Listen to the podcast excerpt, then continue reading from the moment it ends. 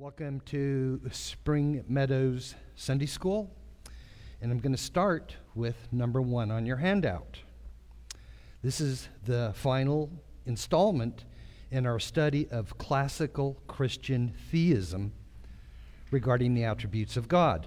And the object of our study has been of God himself in the unsurpassable perfection of his interbeing ad intra, ad intra.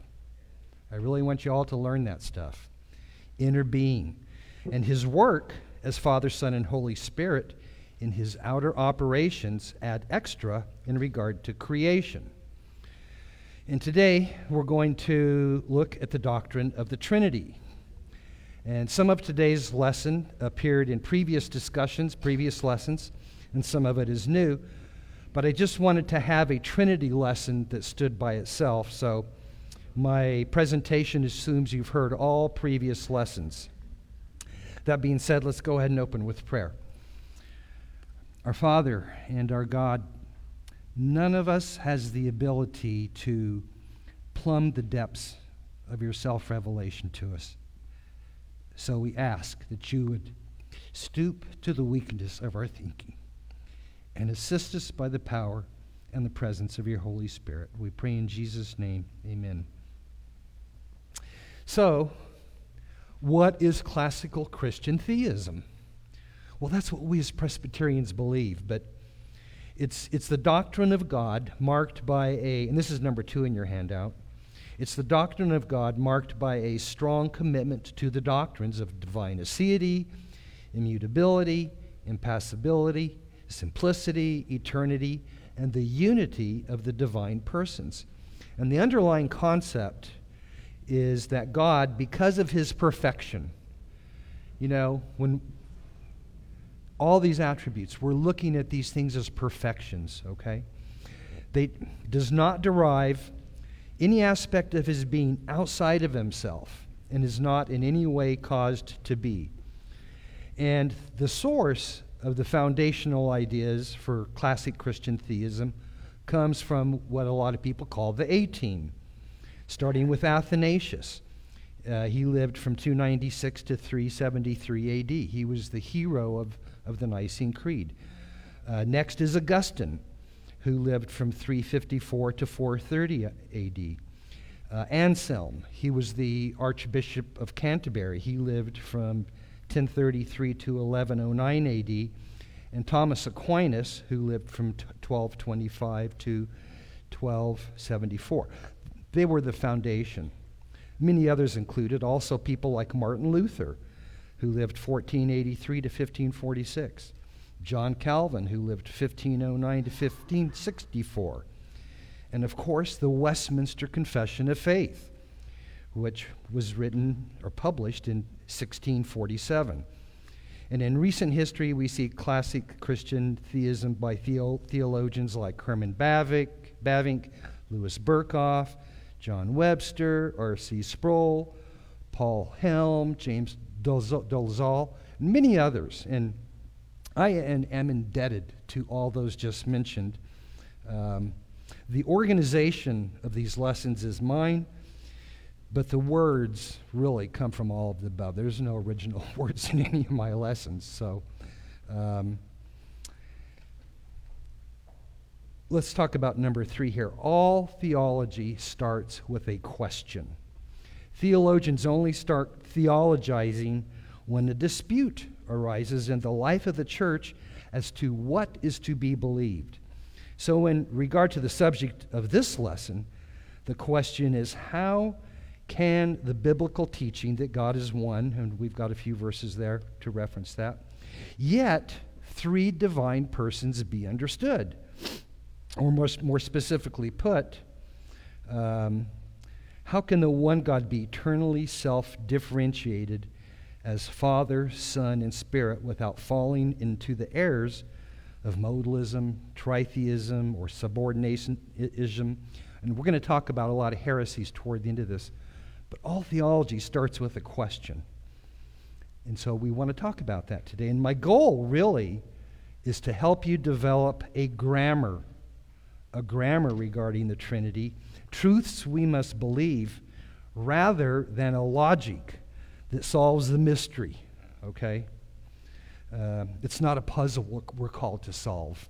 And you're going to be very disappointed when you leave here today, because I'm not going to give you the key.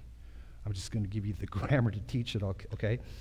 Um, the um, theologian Francis Turretin, who lived from sixteen twenty-three to sixteen eighty-seven, he was a Calvinist, another classic Christian theist, says, um, the Trinity is a topic which neither reason can comprehend nor example prove, but which the authority of divine revelation proposes to be received by faith.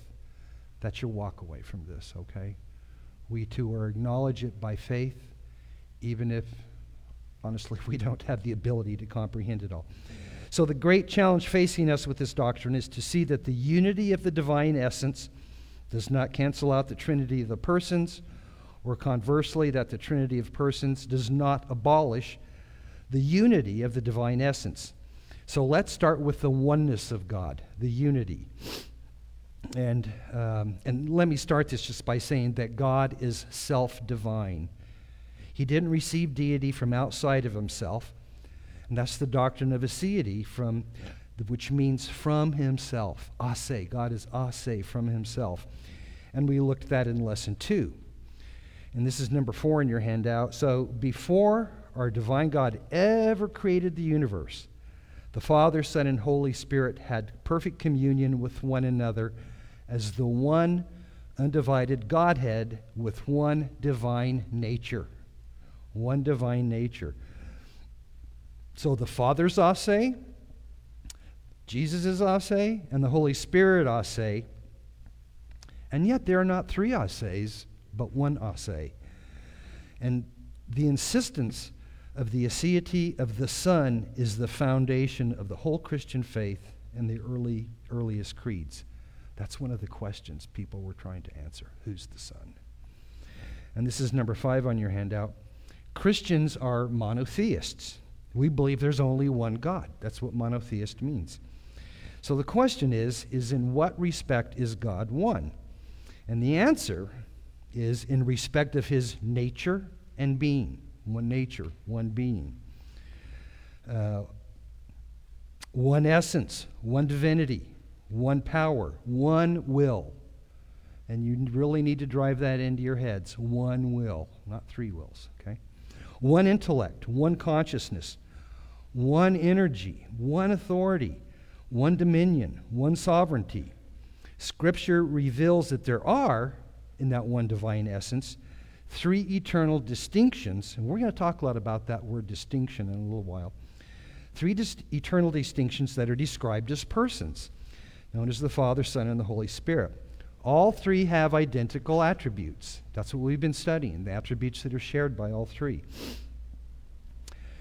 Uh, and therefore, they are one, okay? Not merely one in substance or essence, but also one in purpose and will. And they're not three wills in the Godhead. What we, what would we call that? Tritheism. Very good. You've been paying attention. So God is numerically one, one being.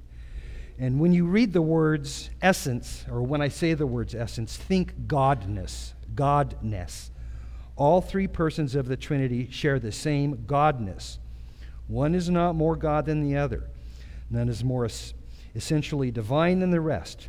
So in Trinitarian grammar, the terms substance, being, um, nature, unity, essence, they're all um, theological synonyms in regards to God's oneness.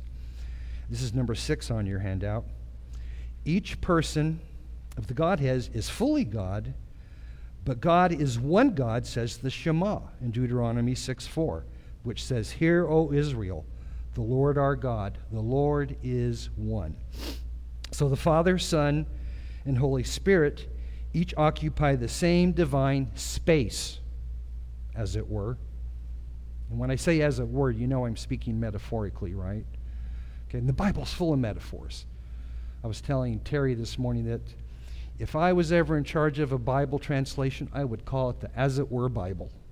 So every time a metaphor is used, people would say, oh, I'm not to take that literally. God's just trying to communicate with me. So each of the persons shares the same eternal being. The Father dwells in the Son, and the Son dwells in the Father. Father and Son dwell on the Spirit, who in turn indwell the Father and Son. The unity of God is the three persons in their mutual interpenetration, which we often refer to as perichoresis. It's a Greek word. Peri means around, and choresis means dance. So some people don't like that, that it means the, you know, the Trinity's dancing around each other. But in, in other words, we cannot see God without seeing all three persons at the same time. As Augustine put it, each are in each, and all in each, and each in all, and all are one. So this doctrine of unity talks about how the three persons can never be separated, and that there is a sense that is infinite, invisible, pure spirit. They simultaneously interpenetrate each other, and this is what Scripture is referring to when it speaks of them being, being in each other. It's a recurring theme from the lips of Jesus all the time, that the Father dwells in the Son. He says in John fourteen, ten to eleven, I am in the Father, and the Father is in me. Okay, that's that perichoresis. And by using the term perichoresis, I don't mean it in the way some might use it by comparing it to things that socially bind humans together, things such as interrelatedness, love, empathy, mutual accord, mutual giving, and so on. This is a unity which prepo- proposes that they are one in essence, one nature, one being. That there's one being, not three, and each person of the Trinity is in full possession of the divine essence. So the essence of God is not divided by the persons of the Trinity. That would be what? Partialism. We'll talk a little bit more about that later. Um, and also, and one of the things that we talked about in previous lessons, is the essence of God is not divided, nor can it be divided, by the incarnation or, or the crucifixion of the Son. The Trinity's always together. There's always perichoresis. They're always one God, Father, Son, and Holy Spirit. So there was no vacancy in the Trinity when Jesus assumed a human nature. This is number seven on your handout. And the best way to explain how threeness remains one is the attribute of simplicity, which was in our lesson three. And simplicity says that God is not composite. He's not divided. He's not divisible into separate components. God is not dissolvable into pieces. The doctrine of divine simplicity protects the integrity and the unity of God's essence and prevents us from calling personality or personhood a divine attribute. Okay? Personality is not an a- personhood is not a divine attribute.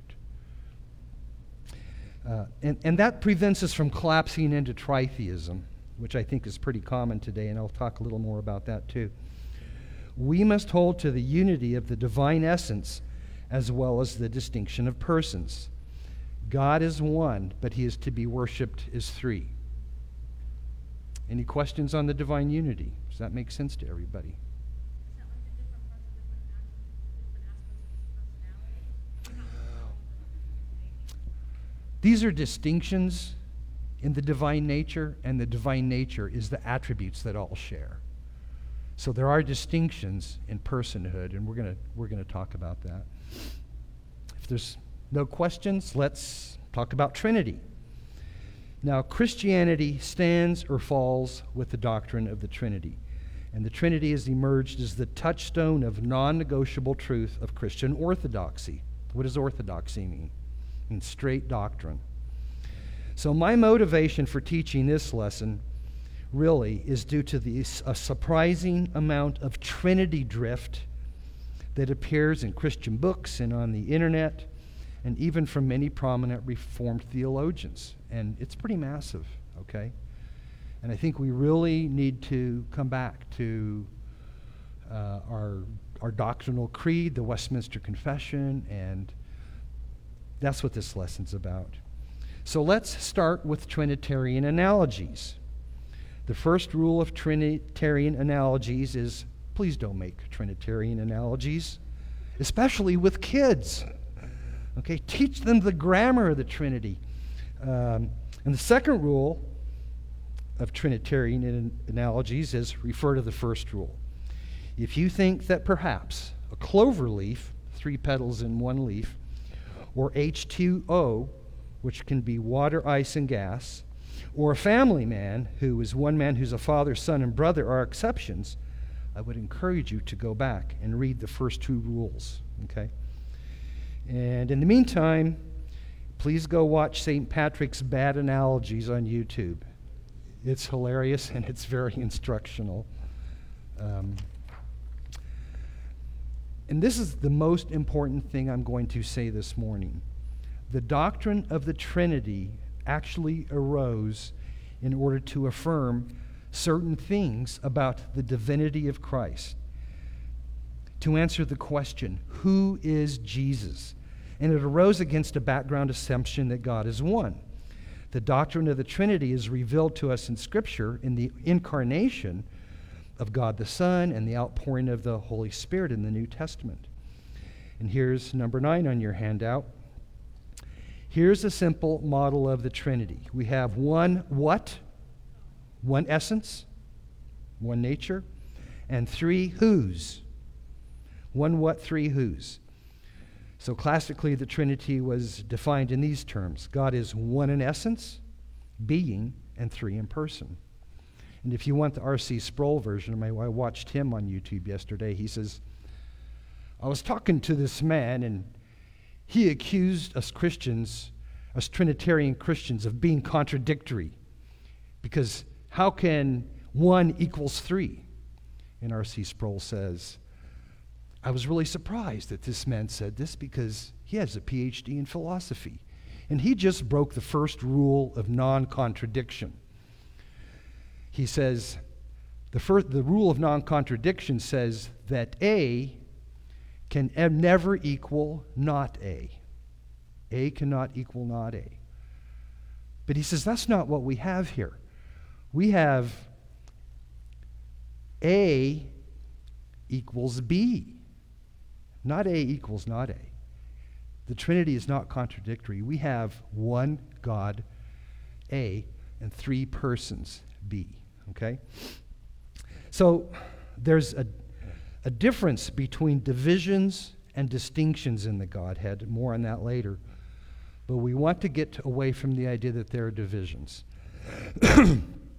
The Father, Son, and Holy Spirit are not divisions or composite parts in the Godhead. They don't, don't combine to add up to God. That's partialism. God is not like a three-piece pizza, you know, where, you know, we have God and then there's three pieces. Okay?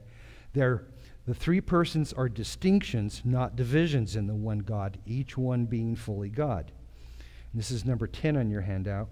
We need to understand that the acts of the Trinitarian persons and their being, their internal interrelations must be sharply differentiated from their doing, their common outward actions toward creation. And we talked about this in lesson three, but I thought it was good to be in this lesson. So the first way to look at it is, is in being. In being. The ontological, and you might also see that referred to as the immanent Trinity in literature. That refers to the one God as he is in himself, beyond and above all created time. The Trinity is the interpersons exist with, within their internal relations to each other, their inner life.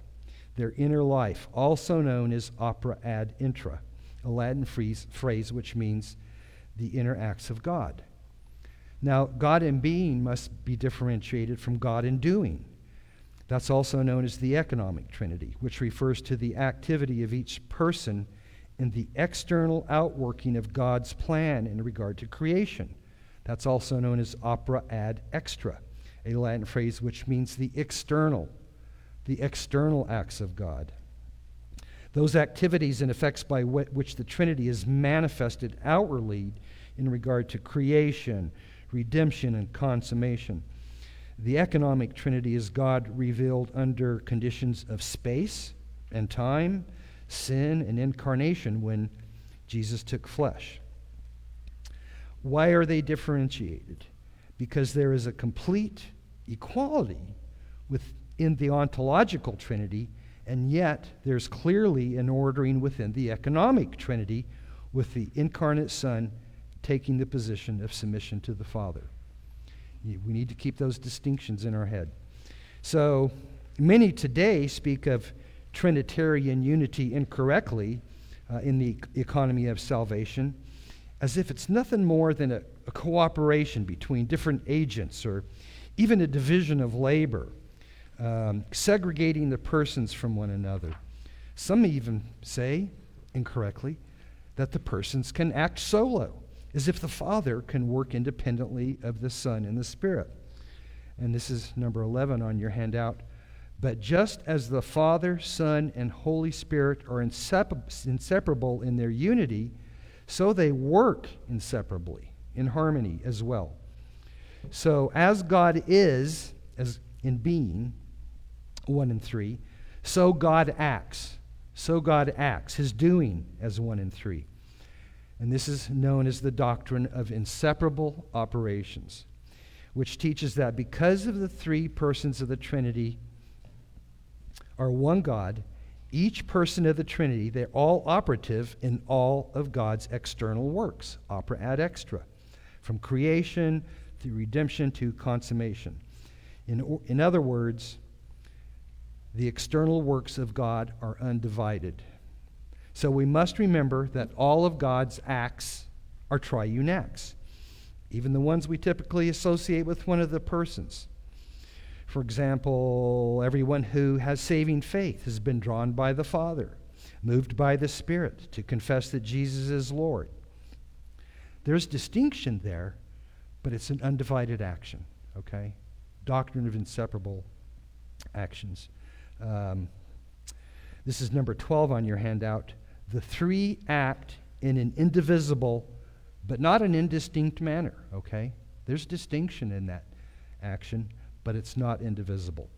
And so while their works cannot be divided, they can be distinguished. Because Father, Son, and Holy Spirit are one God, every divine act is the undivided work of the three. Yet, if this is the case, why does Scripture frequently attribute certain actions?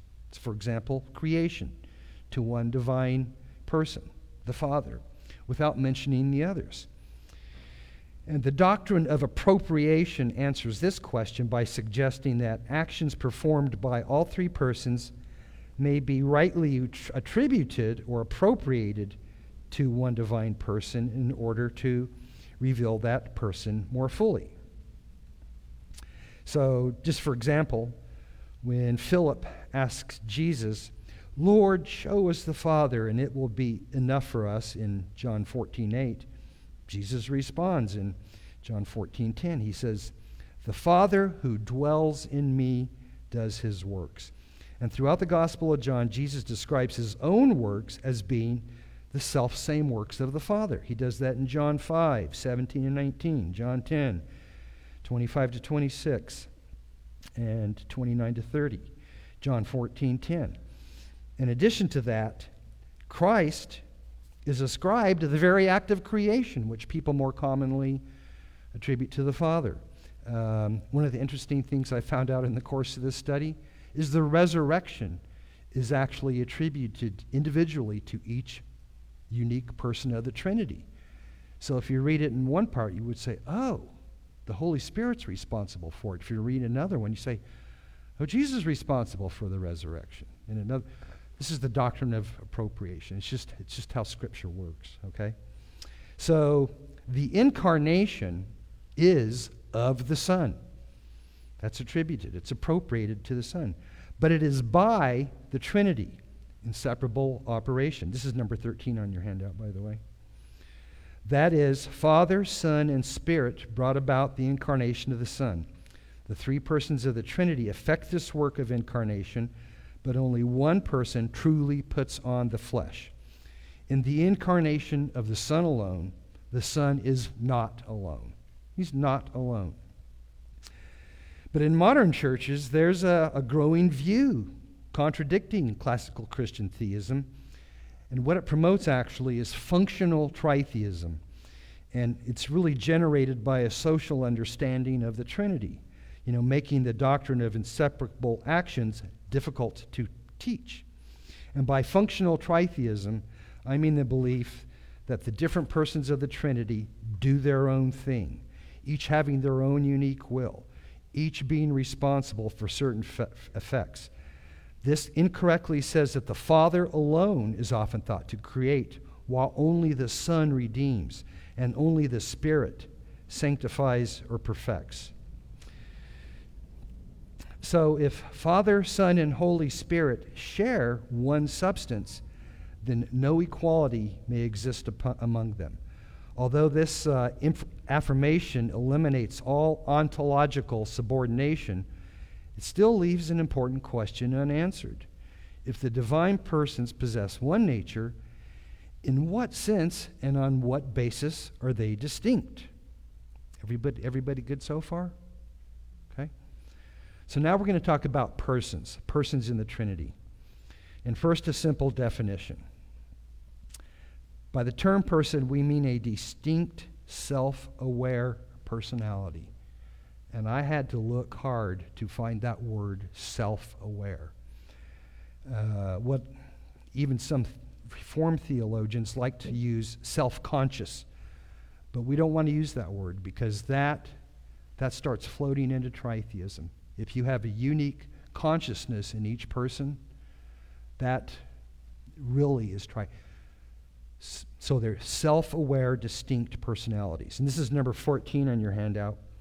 The early church wrestled with the appropriate language, and person, which is what they finally decided on, aptly speaks to the personality of the three members of the Trinity and also their relationship with each other.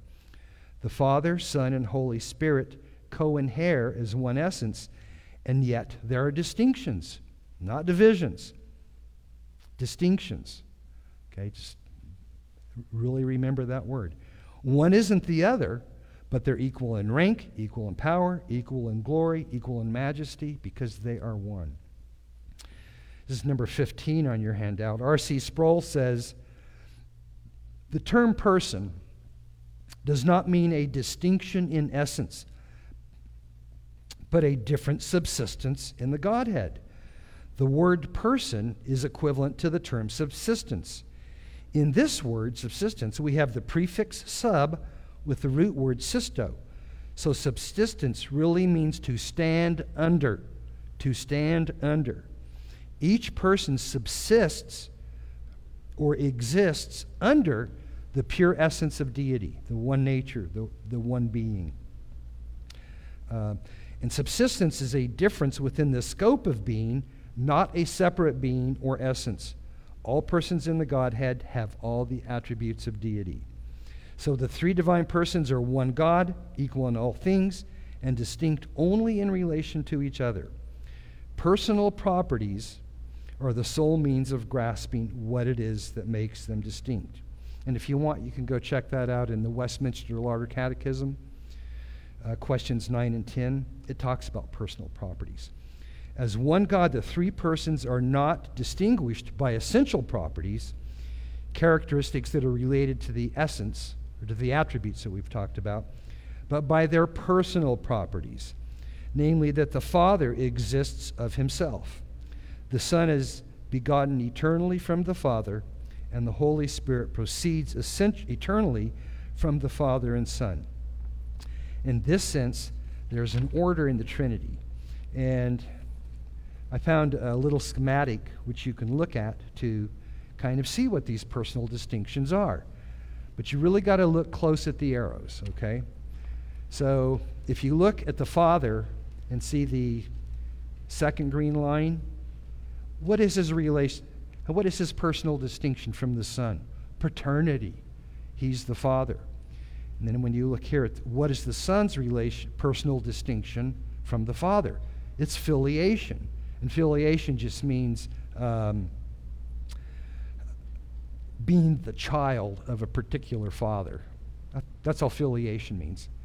That's Jesus' personal distinction, okay? The Father's is, is uh, paternity. What is the Father's relationship? His personal distinction from the Holy Ghost or the Holy Spirit. Spiration. What is the Spirit's relationship to the Father? Procession. So,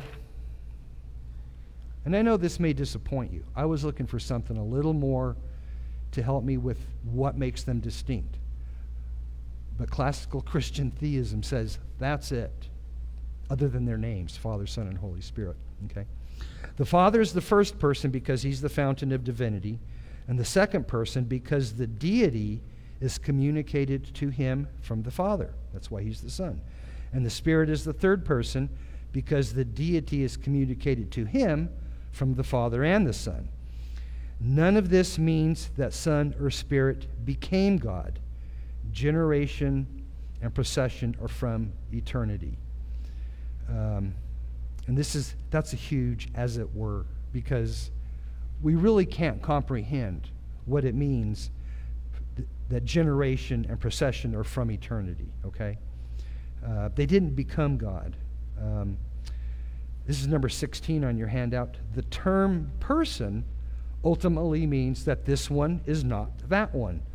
Hence the term person signifies real distinction. So the easiest way to distinguish the persons is the Trinity, is how they eternally relate to each other, just like we showed on that schematic. By the Father's paternity, the Son's generation or filiation, and the Spirit's procession or being sent. They can also be distinguished by their names, but they exist from eternity in each other, not separate and alongside each other. Each of the three persons is distinct, all the while being identical and equal to the one God. There is distinction, there is difference, and there is identity. But you wouldn't say Jesus is part of God. We say Jesus is God.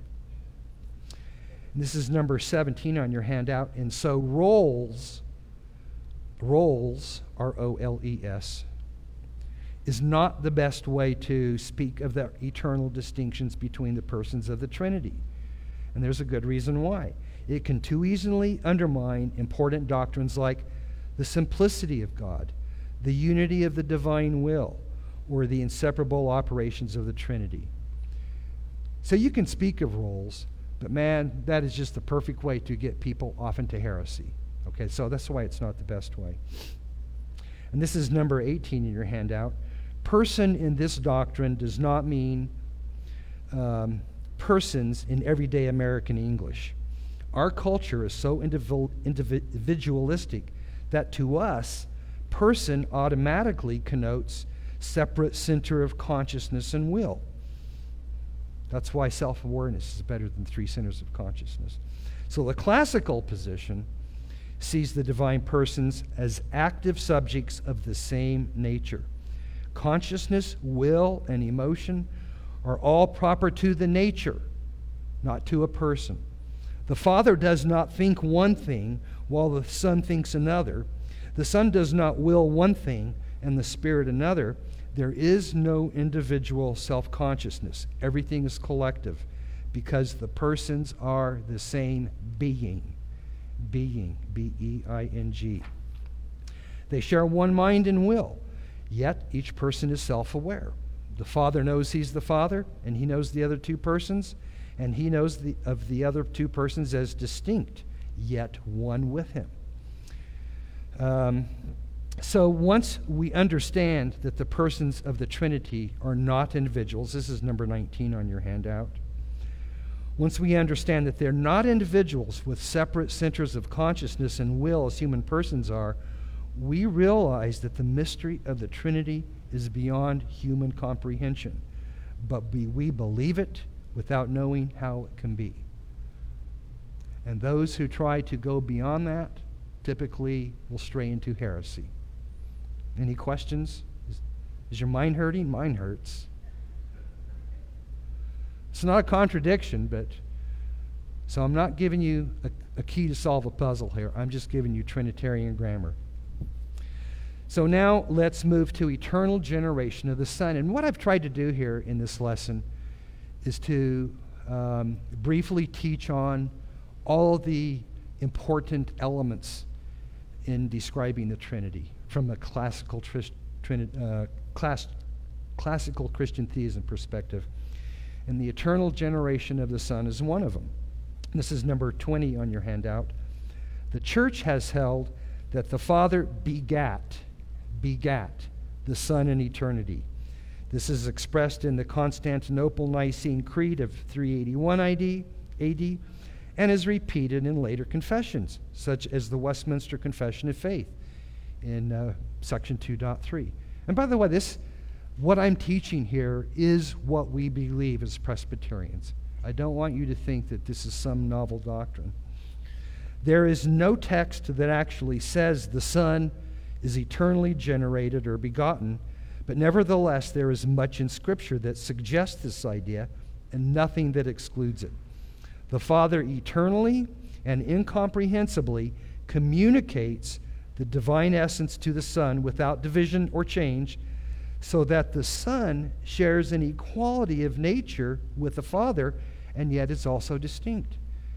And that's why doctrines like the eternal submission of the Son are crap, because the essence of Jesus is the same as the essence of the Father. It was communic- That's what begetting means, okay? So we ask the question, who is Jesus? And the Nicene Creed, and this is why creeds, does anybody know what the word, where the word creed comes from? You should know this. Huh? Yay! It's the Latin, which means I believe. So the Nicene Creed says, we believe in one Lord Jesus Christ, the Son of God, begotten of the Father, the only begotten, that is, of the essence of the Father, God of God, light of light, very God of very God, begotten, not made, okay, being of one substance with the Father. Man, that's enough right there just to turn you away from a million heresies. And this is number twenty-one on your handout. The Son's generation is beyond physical. Eternal generation is not a movement from non-being into existence, but rather the consequence of an unchanging activity in the divine essence. There is no generation of a new essence. The Father's just communicating the essence of deity to the Son. Hence, the Son's deity being communicated from the Father is not derived from another e- essence, but is identical, identical to the Father's essence. And therefore, the Son is ase in nature. He is from himself. By the way, that's John five twenty-six says, "For as the Father has life in himself, so he has granted the Son to also have life in himself." So when you understand eternal generation, it helps make sense of that verse. So Augustine asks, did the Son receive life? How did the Son receive life in himself? And Augustine's answer is both and simple. The Father begat the Son. So this doctrine teaches that the Father eternally communicates the divine essence to the Son without division or change, so that the Son shares an equality of a nature, sharing all the attributes of deity, yet he's eternally distinct from the Father. Eternal generation distinguishes the Son from the Father, but it does not make the Son something less than the Father. Everybody good with that? Any questions? Yes, John, do we need a microphone back there?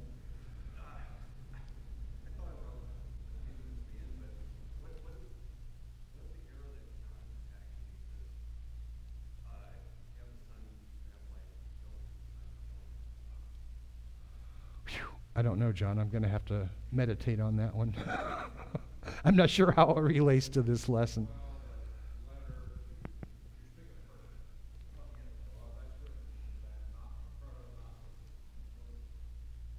Okay, for everybody out in uh, internet land, Pastor Tim says the questions regarding Gnosticism, which is not involved in this lesson.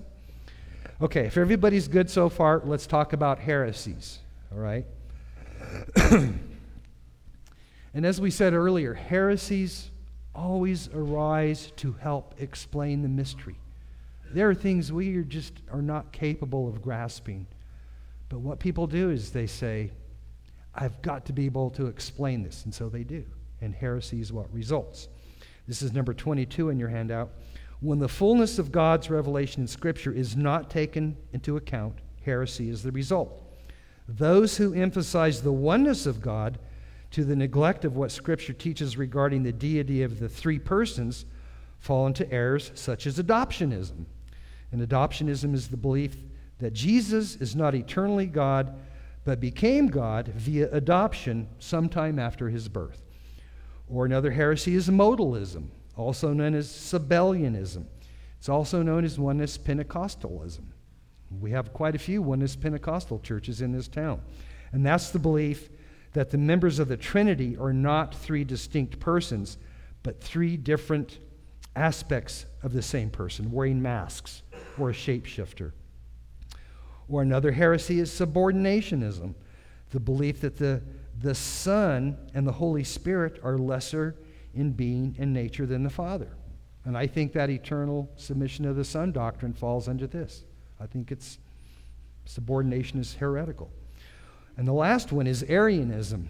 And one of the things I was really astonished to learn in my reading is Christianity almost became Arianism instead of Trinitarianism.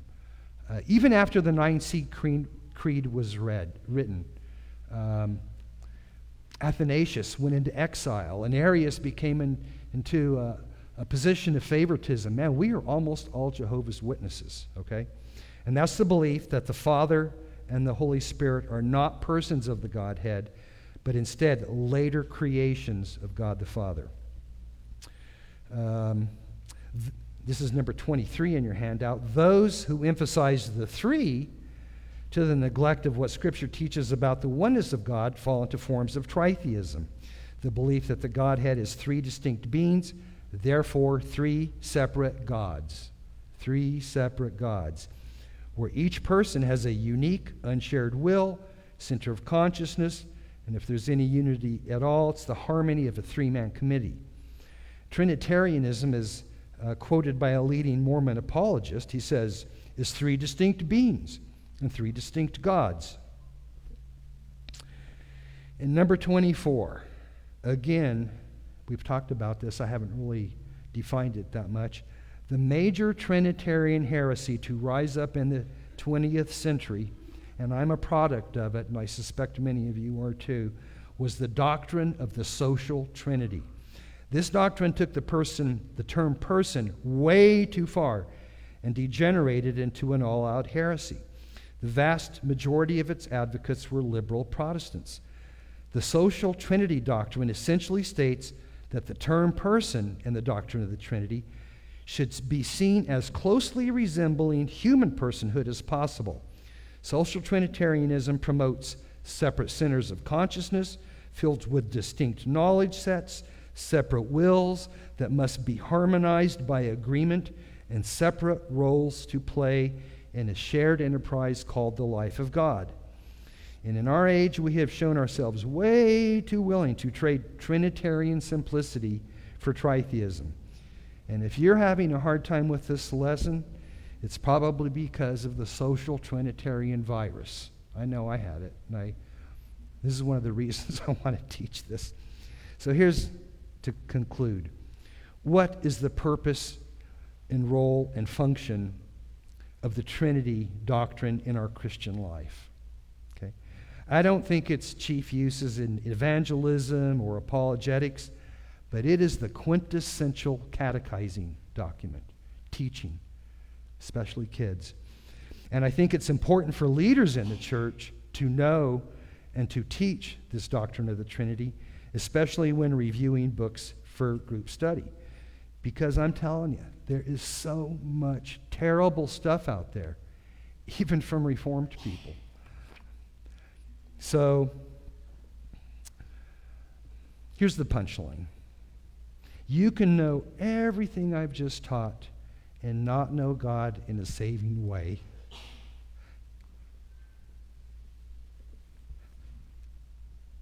This is number twenty-six. John Calvin says, because God dwells in inaccessible light, Christ must become our intermediary. Hence, he, Jesus, calls himself the light of the world. And elsewhere, he calls himself the way, the truth, and the life. For no one comes to the Father except through him, because he alone knows the Father. And afterward, the believers to whom he wishes to reveal them. To know God is to know Jesus Christ, whom he has sent. And that's another whole lesson. But that really is the, it's good to know the Trinity, but you need to know Jesus. Um, and I just want to say that understanding the Trinity is not a pointless theological exercise. It's an exercise in love. We're plumbing the depths of the one who loved us enough to create us and then save us.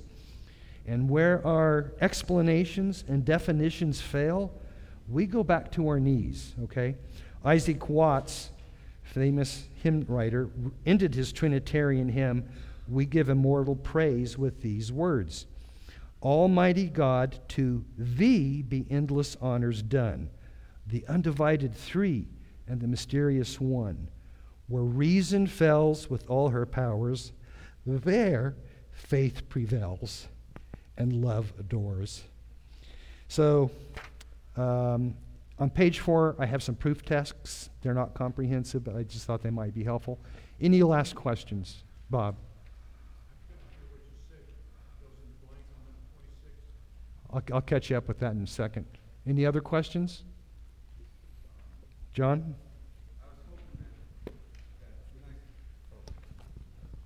Does um does that that verse uh, um, those who have the Son have life, those who don't have the Son do not do not have life? Does that cut? A, I th- I feel like that cuts a, against modalism. Is that? No, can, proto-Gnosticism. That Jesus was a mere emanation from the Father, not God in himself. Thank you, Tim. That's exactly so. He's exactly right about saying that they saw Jesus as lesser. I thought I had studied enough to answer every question, but you always get one.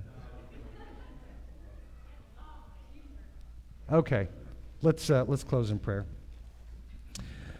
Our Father, as we contemplate your nature and your being, it causes our brains to hurt. So we thank you for giving us Jesus, who we can know, who we can contemplate, and we can know you through him. So, Father, we help us to know Jesus and help us to know that we know Jesus. Give us that assurance, which can only come from your Spirit. We pray in Jesus' name. Amen.